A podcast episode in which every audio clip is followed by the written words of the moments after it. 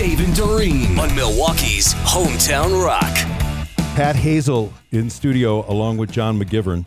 And when we talk about you being a, a writer on Seinfeld, and then we've talked about all the other things you you've written, the process of writing.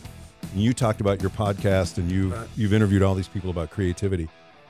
Is there like a specific process by which you write these, or is it just kind of it just kind of comes to you as it It's comes to you? it. Can I tell you, writing is torture, even for good writers.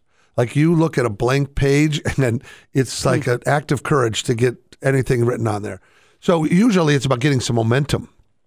You know, finding a story that's worth telling, and and I think for me, particularly when I'm writing a play or something of that nature. I don't look at it as me being the writer. I look at it as I'm taking dictation for the characters that have something to Oh, say. it's a good way to right? put it, yeah. Like they like Erlene has something to say, and you know it. It's my job to be sure that it doesn't go silent, right? So I need to, in in that particular case, uh, this is a little inside secret. I wrote the Kodachrome Christmas kind of as a Tom Sawyer move, which was that I made it a woman character so that I would never have to play the part. it, it was like, okay, Christmas. I want to be spending my Yeah. Christmas time with my kids, so I'll let some women take the reins here. But also, Christmas is owned by women. To me, Yes. like it wouldn't even exist if guys had to Oh, put it on. no right? doubt about the it. decorating and the And that's the thing that, the- that's the thing that guys don't understand the pressure that women are under. Oh, you know what I huge. mean? Around the holiday season, guys mm-hmm. are like, "Oh, Oh, I we just have-" understand. No, I'm not talking about you. Obviously, you understand. I'm saying like dudes just Oh, yeah. we, we have to buy a few things and whatever, and that's it. Yeah, it, you know, we, we would give everything on gift card or cash, among other Right. things. Right. And then you put a football game on, or you do, you know, there's just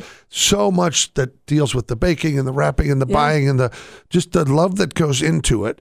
And so that was the reason with John that I said this can't be a male character.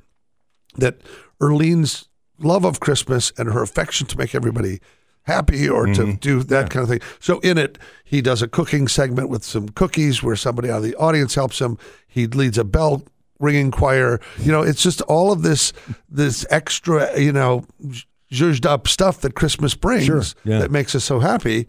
Um, and so that was like a big like I thought, geez, if I could just make it a woman, I would never have to deal with it. What I didn't understand was that I was going to be directing and producing it, and I was going to spend my holidays with John, like coming in at Thanksgiving. I had Thanksgiving with your family because we got started one year, and I was like, oh, now I'm spending Thanksgiving and Christmas with John, right? I remember wrote myself right into a family reunion every year. Yeah. Well, Yeah. you've got the you've got a nice Irish first name. I do. You know, mm-hmm. Yeah, yeah. Patrick. Fit right Yeah. in there, yeah. You'd fit Yeah, right yeah. in with the McGiverns.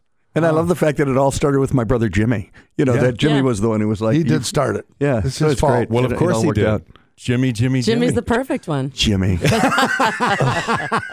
Who cares? Oh, Jimmy.